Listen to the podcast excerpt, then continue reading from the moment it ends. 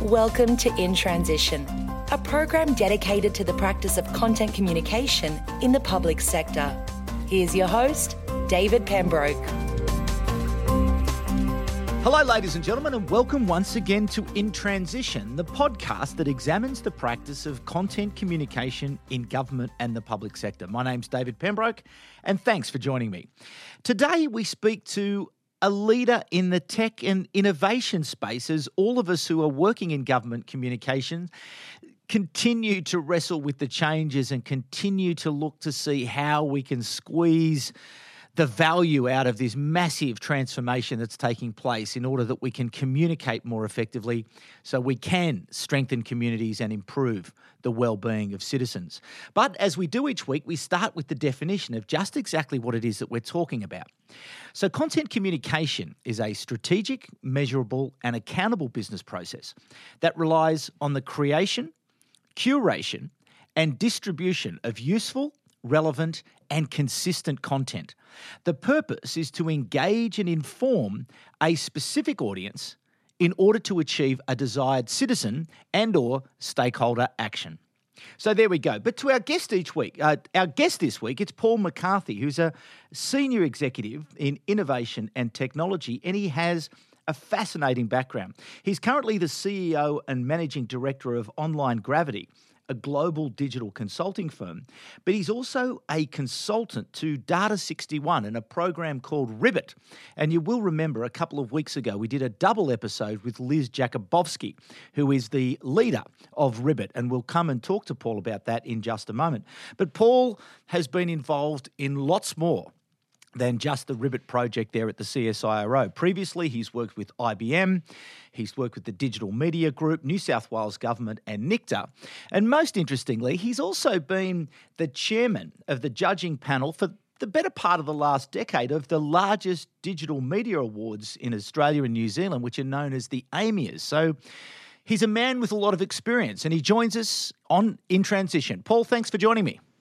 Thank you, David. Thanks for inviting me. So, uh, as someone who's been around for a while, um, yeah. a, a, good while, where where do you sit at the moment in terms of this this scale of this opportunity, and and and where should people be in terms of trying to, you know, grab the most value today? I think one of the biggest opportunities, David, that technology and in particular the web ha- is offering us as individuals and as organisations is the ability to uh, scale seamlessly. So, to work across borders is really one of the key um, the key differences. You know that the online world has has created this uh, borderless economy, uh, which has its challenges, no doubt, but it has certainly a lot of enormous amount of upside. What's interesting, I'm just listening to another um, podcast at the moment. It's a thing called Masters of Scale. And it's, oh, been, yeah. it's been put together by Reid Hoffman from Greylock, who was the, the, the, the, founder of LinkedIn. And, and he makes this very point about this ability to scale. And it's, it's all about, you know, there's interviews with you know, Sheryl Sandberg and Mark Zuckerberg and Brian Chesky from Airbnb. But the, the point that really sits at the heart of a lot of what he talks about is that you really have to um, act small but think big. So, in the first instance, it's about that solution really has to solve a problem immediately um, for a small group before you can think about taking it large. Absolutely, and that's a part of the concepts uh, around, I guess, this lean the lean startup sort of approach, solve problems um, uh, at a local level, and then look to, um, but with a mind to how you can scale those um, using using the power of the web. But focusing focusing on those those smaller problems and, and looking um, to solve problems, it, it, is it a challenge for people to think about that in in terms of I, I want to get big. I want to think about big things. I want to solve big problems. But really, you know, the challenge is you actually have to think small before you think big. Yeah, yeah, that's that's true. I think being specific, there's so much um, uh, untapped power in finitude and working on specific problems rather than thinking about general problems. And if you look at most of the successful businesses, they have a couple of characteristics. They solved a specific problem to start with, and and in most cases they leveraged uh, the distribution network and power of the web. Um, so using another, as I call them, online gravity giant, um, often to help their um, uh, initial growth. So the online gravity giants being what the big platforms. Yeah, that's um, that's exactly right. They're the they're the eight um, companies, technology companies that are over $100 billion in value, um, six US companies and, uh, and two Chinese companies. Um, and um, yeah, they've grown out of this, what I see as a new type of economics that's been brought about by technology and the web. They are big and they are dominant, uh, and they're very, very powerful. How best can people working in in government communication take advantage of the scale um, and the utility of these large platforms?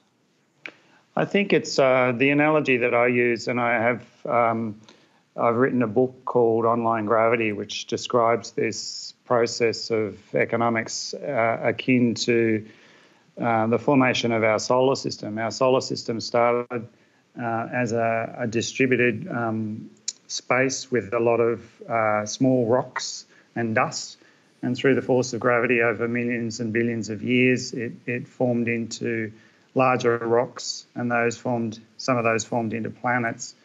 And if you look at the our current solar system, it's characterized by a lot of white space or a lot of uh, empty space uh, and eight planets. There are no dual planets. So similarly, in the online world, um, you know, we've found that um, the, the, that uh, as new verticals have emerged of search, of social, of retail, they've been occupied by these these planetary giants. And I guess as individuals and smaller companies, um, we're not all going to be Alibaba or um, or um, Google, um, but what we can do, a bit like NASA with their uh, Voyager probe, um, you can't send a small probe outside our solar system. You can't carry enough fuel but what you can do is you can use the gravity assistance of Jupiter. So you can NASA um, catapulted Jupiter out of our solar system by by u- using its gravity to to their advantage. And in similar way, um, companies like WhatsApp have created a messaging app uh, with 55 staff that was valued at 17 billion dollars, uh, and you know touched the lives of 500 million people um, by leveraging the gravity giant of Apple. And they launched their product on the iPhone at the right time in the early days of the iPhone, and they created a high utility product that leveraged this perhaps the most incredible platform at the moment, which is the smartphone. Yeah, those it's it's interesting using this analogy. These these plat, these planets have come together very quickly, though, haven't they? The speed of, of, of the scale and size of these companies um, is quite remarkable.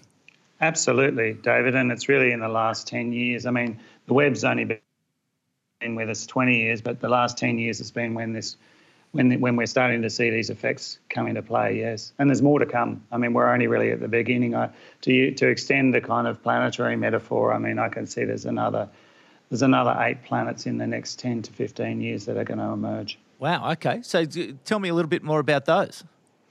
Well, I think um, what we're seeing is, you know, uh, as you sort of indicated with some of the folks that Reid Hoffman uh, is interviewing, you know, you're seeing new innovation and new functional diversity emerge on the web. So we're seeing, um, you know, the peer-to-peer space is very hot with um, Airbnb and Uber and uh, all these new business models that are being facilitated by the kind of dynamics of the web. And so you're seeing the rise of new new verticals. Um, I think we've barely touched the sides when it comes to health, education, reg tech. We're seeing a lot of activity in in um, you know the interface between regulation and technology. So I think um, finance has still got a long way to go. There's been a lot of activity in in uh, fintech at, a, at an enterprise level, at an industry level, but um, you know, outside of PayPal, there hasn't been a huge amount of disruption in the in the uh, personal space. I think we're, we've, you know, for example, just imagine, you know, in Australia we we love our houses and mortgage, you know, home mortgage finance underwrites the success of our big four banks largely. Um, can you imagine if there was a global player in that space that offered cross-border loans uh, in an online platform? What would a what would a Google of home finance look like, and what would that do? Importantly, to the to the other players in that space, and could you imagine an Australian company, for example, emerging in that space? Well, could you? Do you Absolutely. think an, you think an Australian company could do that? It's not. It's not um, entirely impossible, and the ability to, I guess, um, create um, these businesses outside of California. I mean, the tech industry, as we know, has its roots originally in the East Coast in the US, and then moved, uh, you know, to to what we now call Silicon Valley around San Jose, but increasingly as it's moved to be connected with the web, it's moved up towards San Francisco.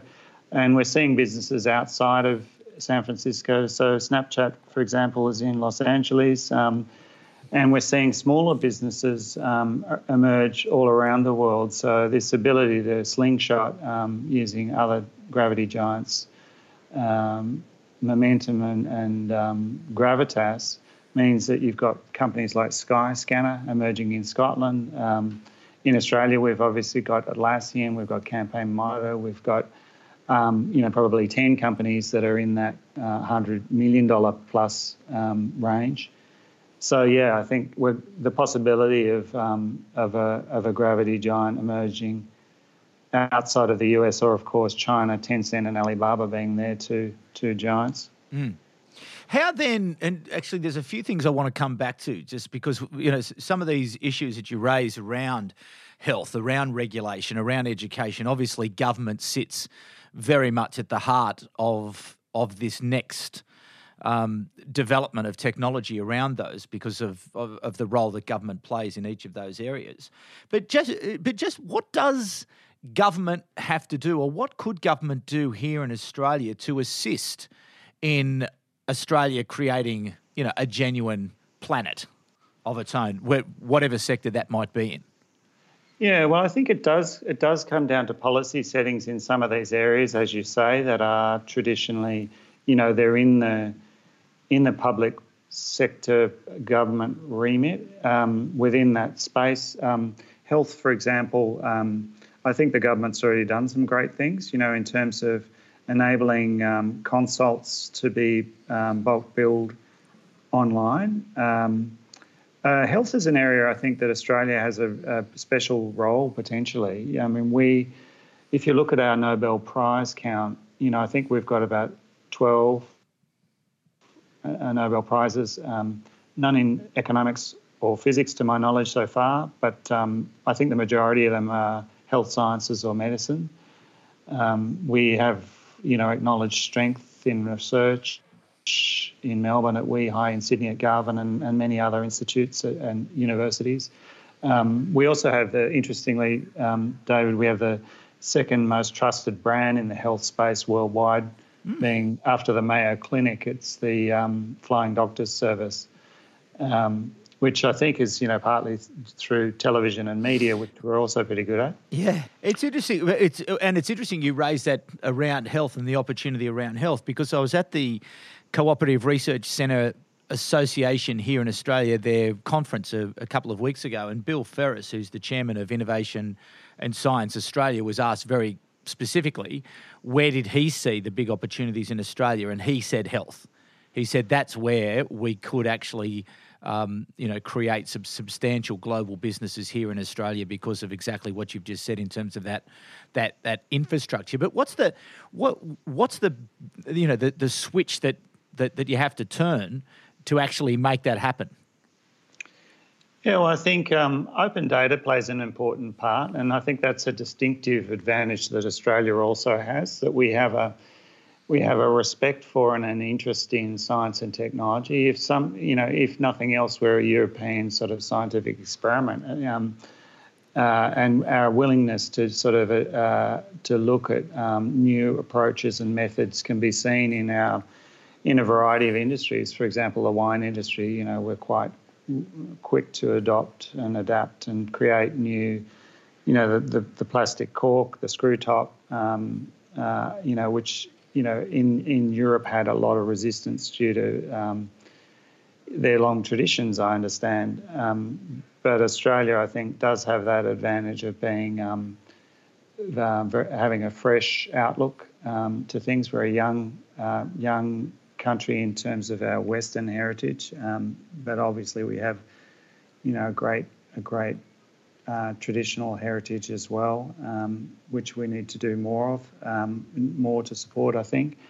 Um, but coming back to the to the government, what can the government do? I think we are doing a lot. We do actually have a lot already, um, and I think more around open data um, um, and transparency is it would be a key thing. One of the things that's interesting, David, we've been thinking about at Data 61. We're doing some work in this area. It's sort of aligned to the Ribit platform.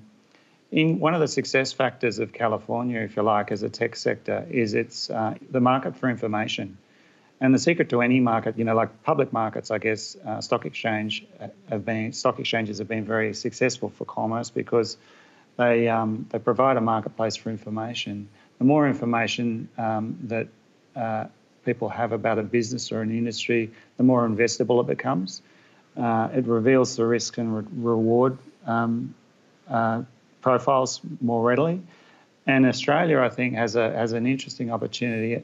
Um, in uh, in California, you can get there's all these intelligence services that are emerging, like Crunchbase, another one called Mattermark, and they study very closely using data, big data, and data analytics. They study very closely all the tech firms, everything to do with them, not just you know uh, who's running them, what are they doing, what uh, investments have they had, but also more obscure things like where are they based, what are their, which PR firms do they use, which um, you know, where do they buy their coffee, that sort of thing. So they're, they're really interested in understanding because the rewards for getting it right are so high that um, it's um, it's worth studying these things. And I think so. There's this kind of um, information marketplace around companies, uh, and there's um, you can imagine in Australia. Imagine if we had that, but not just for the tech sector, but for all our industry. Imagine if there was more uh, information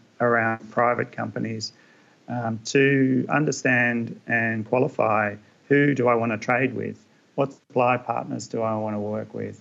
You can see this in all areas, I guess, um, to do with provenance in our food, better understand supply chains, um, to understand uh, employment decisions. Um, if I'm a graduate at a university, you know, I've got the choice of working for big famous brands that I know that have been around for hundreds of years, or a whole range of emerging growth companies. But how do I know which ones are likely to be the Atlassians of tomorrow?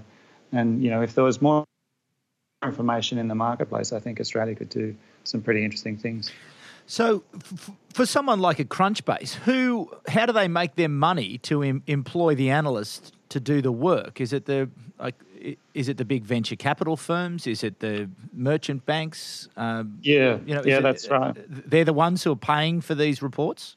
Yeah, that's right, David. In in the US, it's largely driven by the investors, the investment community that pay for these services because the upside is so high.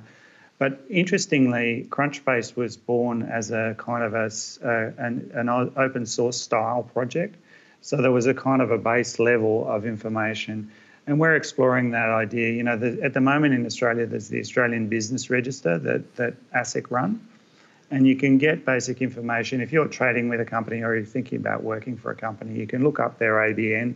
That's all transparent, which is fantastic. Uh, you can find out where the business is registered.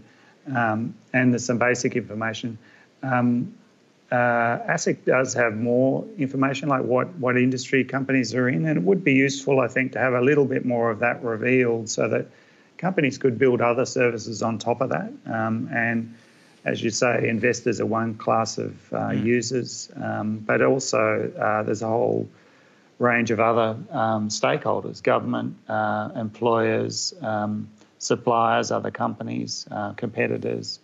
Um, I think just more transparency in our in our business economy would be um, one way we could uh, increase competitiveness locally, and then that will lead to uh, greater global success, which is, I think, the end game. Yeah. And a fantastic use of the unemployed journalists who are losing their job in traditional media. Well, that's right. Absolutely. Got to use those talents. Yeah. Well, exactly. You know, I'm sitting here as a former, as uh, well, you know, I'm once a journalist, always a journalist, and I always have these conversations with my friends all the time who are, you know, often looking and thinking about their futures and something like that. This would be a, um, you know, incredibly valuable um, way for them to apply their skills. But absolutely. But but interestingly, I think at the heart of something like this is something that I'm always wrestling with is this this change in technology and and what it's doing to the economy and what it has to do to your mindset. You know, the traditional mindset of I own the intellectual property or I own this process or I and I'm going to hold on to this and I'm going to leverage this into whatever marketplace that it is and that's going to be the way that I capitalize you know my um, intellect I suppose or the, or the value I can create. Whereas it, it, this new economy f- is forcing you to be open and I think the more open you can be the more you will be rewarded because you can you can uh, you can only be if if you the only way that you can reach scale is if you are open because if you hold if you hold things too tightly they can't they can't move they can't grow they can't flow to where the need is. Yeah that's very insightful david. I think you, you've hit it on the head. It's how to access these global networks you need to be there's a degree of porosity or openness you need um, and the idea, and this is actually a, a challenge for Australia because I think culturally there's probably uh, we are changing and we are becoming, especially in the tech sector. I think there's quite a degree of um, sophistication and maturity that's emerged over the last ten years. Um, but um, we need to be the idea of hanging on to your idea and or you know that that um, this sort of rent-seeking behaviour um, that that people, you know, I've got the best idea, that sort of thing, is um, it just doesn't work. You know, it doesn't work in this in this economy, and I think you need to be. Um, uh, the the real success is in in execution, as they say in the tech sector. You know, it's all about um, everyone's got great ideas. In in uh, in California now, if you turn up with a non-disclosure agreement and say, "I've got a brilliant idea. I want to tell you about it. Here's I want you to sign this thing to protect my idea so you don't tell anyone, they laugh at you. You know, they, they, sort of say, "Where's this guy from?" Yeah. well, it's it, it, but that mindset's still there, and I and I know in my own heart, like we've we've invested quite a bit of time and effort and energy into a process that we think is going to be very valuable for governments around the world in order for them to be able to communicate more effectively, to start to um, address the trust deficit that we've got you know? So uh, but anyway investing time effort and energy and some of my advisors are saying well you know well that's great for us and let's hold on to it. And then i have other advisors who are saying to me no you're mad. So it's it, it, there is that um, tension uh, between the between the two. Um, so i want how, how do you make people comfortable with this idea of letting it go I think the thing is by example. You know, like anything. I don't. I think that's the only way you can teach people. And I think Australia's the maturity that's emerged from our tech sector has partly been by seeing other people do it successfully. And um, you know, I think um, yeah, just sort of understanding that that that um, that you need to you need to be able to connect with um, you know global players and be open. And and it's a bit like um, as an individual you know there's that that kind of um, expression which I quite like um, be yourself because everybody else is taken. Um, which I think sort of applies to you know this idea of executing on your own ideas too because I think um, you know, people get worried, Australians sometimes particularly. Thomas Barlow, who's a friend who's an author and um, a consultant in the higher ed research sector, um, is a very insightful guy. He, he, he, wrote a book about Australian science um, called The Australian Miracle. And um, his point, the key point was that I think Australia Australians often have this idea that we're, we're brilliant inventors. You know, we've got this idea we come up with the um, coat hanger and chewing gum solution to everything. And, um, and it turns out, if you look at the data, we're actually not that much better than anyone else, and probably the same. But the other side of it is we, we, we think that we're really crap at commercialising things and that everyone steals our brilliant coat hanger ideas and makes off with the money. And if you look at the data, in fact, we're actually just as good as everyone else at commercialising our ideas.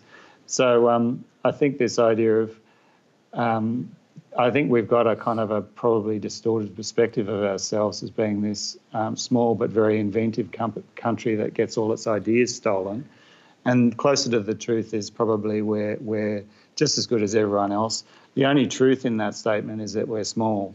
Um, and um, I think that, you know, recognizing that we're small, we do have some good ideas, we have some amazing ideas, like, but so does everyone else. And I think that we need to be more open to the idea of connecting to other people's ideas and also backing ourselves, you know, sort of saying that we, you know, sometimes we do have the best ideas, sometimes it's better to take other people's ideas. And yeah. Yeah. So, with interestingly, this sort of next wave of of innovation, this next wave of you know the, the next planets that are going that are going to be built are going to come out of the you know the younger generations who are you know currently in the education system and emerging with these new, you know with their new ideas about what they think and the problems that they think they're going to be able to to solve. As someone with a, a role there at data 61 and involved in the ribit project you're looking very closely at this cohort as they come through. What what are you seeing? And, and are you encouraged by what you're seeing there in terms of the people who are going to come through and lead this next generation of innovation? Yeah, absolutely. I mean, the current generation of talent in Australia is extraordinary, and uh, and I think um, uh, the thing is that we are now probably in a much better. The Ribit platform, um, I'll give it a plug, ribit.net, which is a, an Airbnb style platform to connect um, higher ed students, students at university to um, work, career related work. And I'll just, I, I, can give it a plug as well because we have now just uh, employed uh, uh, one of the graduates who through the Ribit program, and a- actually, as of yesterday, we've made him an offer uh, of full time employment, and so we'll be going back to Ribit to get some more people uh, in good time. So yeah, great service, and I would recommend it to anybody if you're looking for smart young people. So there we go. Good on you, David. Yeah, thank you. Yeah, so I think uh, that's the idea. Also, I think people talk about the millennial. You know, there's all this talk about millennials and what what's special about millennials. And I mean, I must say, I'm a bit old-fashioned. I sort of think, well, aren't they just young people? You know, you know, I, yeah. my, my I'm, I'm, I'm probably in the other end of the spectrum, but I, I, sort of go, well, we we did things differently too when we were young too. But but um, I think the thing is, what is different is, you know, the Australian government's really got behind this, you know, Ribit platform, and I think um, it's um, it's still early days, but it's got such a lot, such potential. You know, there's that's the difference to you know when I was when I was at uni trying to find a job, there was a kind of notice board with with pins um, at the uni I was going to, you know, like this uh, pin board, which was fantastic, you know, and, and it actually was instrumental in in in my ability to, to um, succeed in my university and, and later career. But um, but I think that this idea of having an online matching platform that has some smarts to it, that can really find the gems of students that are ideal for a role and use some of this artificial intelligence and new ways of looking at students. And then on the other side, how do I find these really exciting new high growth companies? You know what that are aligned to my interests. Yeah. Like no. the content group. yeah. Well, it's it's funny you say that, and you know, we are that exactly. You know, and we're yeah, going to continue exactly. to grow and compounding growth. There's no doubt about that at all because we do have. Um, those global ambitions, and we are going to we're going to do it actually, and but we are going to do it off the back of some of these very smart young people who can come in and and plug the gaps really in some of the knowledge um, and some of the behavior as well. It's just different. You know, I'm an older guy, and so I just don't quite think often um, the way some of these people do. And um, some of the presentations that I'm seeing uh, in the last few days is like, wow, this is really this is really going to make some some difference to us. So I would encourage anybody, and even people working in government. I think there's there's a real opportunity to get talent into government because I think a lot of people do want to do good.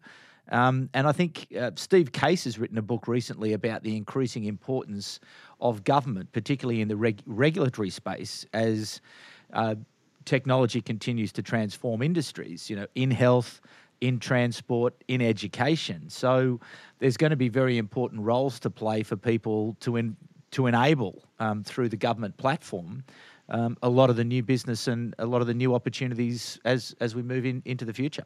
Absolutely, yeah, no, that's right, that's right, David. Yeah. Okay, so Paul, thanks very much um, for spending a bit of time with us today. We're right up against time, and it, it, probably not quite exactly where um, you know, gen- generally we are talking about content and we're talking about, you know, the gift of, you know, technology as it relates to content. So how do we do, um, you know, how do we create better uh, video, audio, stills, text, graphics? How do we communicate? Because ultimately, the the connective tissue in all of this is is the story.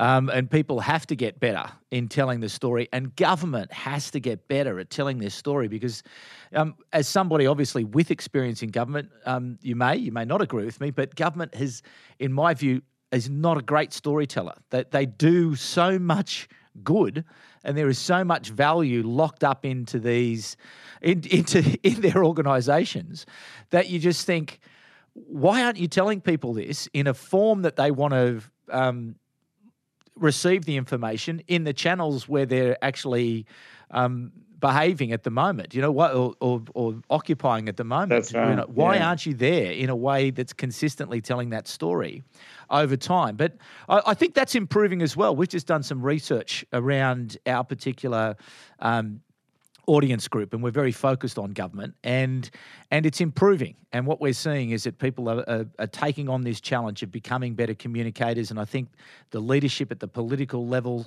um, are releasing the the control and senior levels of the public service are starting to get a little bit more relaxed with the fact that well we've got to use these platforms. We've got to get out there and, and create and deliver better services. So I th- I'm very optimistic. How would you be? Uh, or how are you as someone who is a you know a senior person in the innovation and tech space as you sort of sit just to the side of government but looking back back in? What what sort of things are you seeing at the moment yeah, I do. I do see. I think there is there are leaders and innovators in government, and I think um, certainly communication is is an area that needs to. You know, it's a key a key part of government that needs a lot of focus always, and um, the success of a lot of governments, I think, is you know in part due to strategic communication. So partnering with people like yourself that you know that understand that, I think, is really valuable. And, and as you say, as, as audiences have moved onto new platforms, there's new ways of engaging with audiences, particularly young people. Um, and how do you how do you make sure that those you know those stakeholders are um, kept in the loop and, and that kind of feedbacks um, you know you get feedback from those people. Because would you agree with me that there is so much good locked up in government that they really, you know, they, they do have a good story to tell? Absolutely. Yeah, no, without doubt. And I think one of the things I always thought was um, still do is there's not enough respect probably given to, to public office in Australia. I think, you know, uh, even in the US, which is much more a market led economy, I think the role of um, people working in government, uh, people that, you know, they get a lot more respect. And I think part of that is probably understanding, understanding the benefits of, you know, that we all get from government and government services. Um, so I think that's a really important message to sell. Mm. One of the, one of the things I, I think uh, I interviewed this woman as part of my book in the US. She's a, a, global taxation expert, and I said, "How come is you know like obviously different countries? Sweden's quite happy to sort of pay 60, 70 percent in the dollar, 70 cents in the dollar." Um, whereas in the US, they're sort of um, unhappy about paying 15 cents in the dollar. Um, effective tax rates. And um, she said that once you get rid of government services and outsource education, health, and ultimately things like security, as has happened in the US, you know, there's private private security, um, you know, private education, private healthcare. Then people are very unhappy to pay for the kind of things you don't see. So there's potentially a, you know, I think a really important role there if we want to have a strong, um, strong government to communicate the value that they are delivering. Indeed. That is the challenge, and I will return to that challenge right now because I've got a few government agencies I have to go and help to uh, tell a better story. So, Paul, um, thank you very much um, for giving up a bit of your time today. So, just when did the book come out, and, and how can people find out about more about you and more about the book? Sure. Well, um, the book Online Gravity, it's published by Simon and Schuster in Sydney and London. Um, it's available now uh, online. You can visit the website onlinegravity.com or just buy it at any bookstore around the world. Um, it's being translated into Chinese, I'm excited to announce. Oh, wow. So, uh, uh, SciTech, which is the largest um, publisher in China, is publishing it later this year. So um, that'll be a bit of excitement for me. I've just come back from my first trip to China, actually, which was a, a massive sort of um, technology event there. Yeah, that is uh, yes, exactly. Well, we could talk again, and we will talk again. I think um, over the next little while, let's come back and have some more conversations because I'm interested actually that you, you, made a point very early there around you know being specific, being narrow, you know, not solving broad problems, but being you know specific. And this is this whole you know sense of content communication is that you've got to be narrower, and the narrower, uh, the better. Uh, because that's where the world's gone. We've gone from the broadcast world to the narrowcast world, you know, that narrow interest. So, anyway, that's a conversation for another time. I've taken up uh, enough of your time for today. So, Paul, um, good luck with the, the book, Online Gravity. Um, best of luck with also the. Um, consulting business as well. That's going to be, I'm sure, a, a, massive success. And good luck with Ribit and and the ongoing success there. So uh, thank you to Paul McCarthy, and thanks to you, um, the audience, the listener, uh, for once again tuning in to In Transition. A great conversation there with Paul McCarthy, and I'm very grateful to his time. And I'm grateful to you for uh, giving up a little small part of your week to have a further conversation about content communication in government. So, but for the moment, I'll be back at the same time next week. But for now, it's bye for now. You've been listening to In Transition, the program dedicated to the practice of content communication in the public sector. For more, visit us at contentgroup.com.au.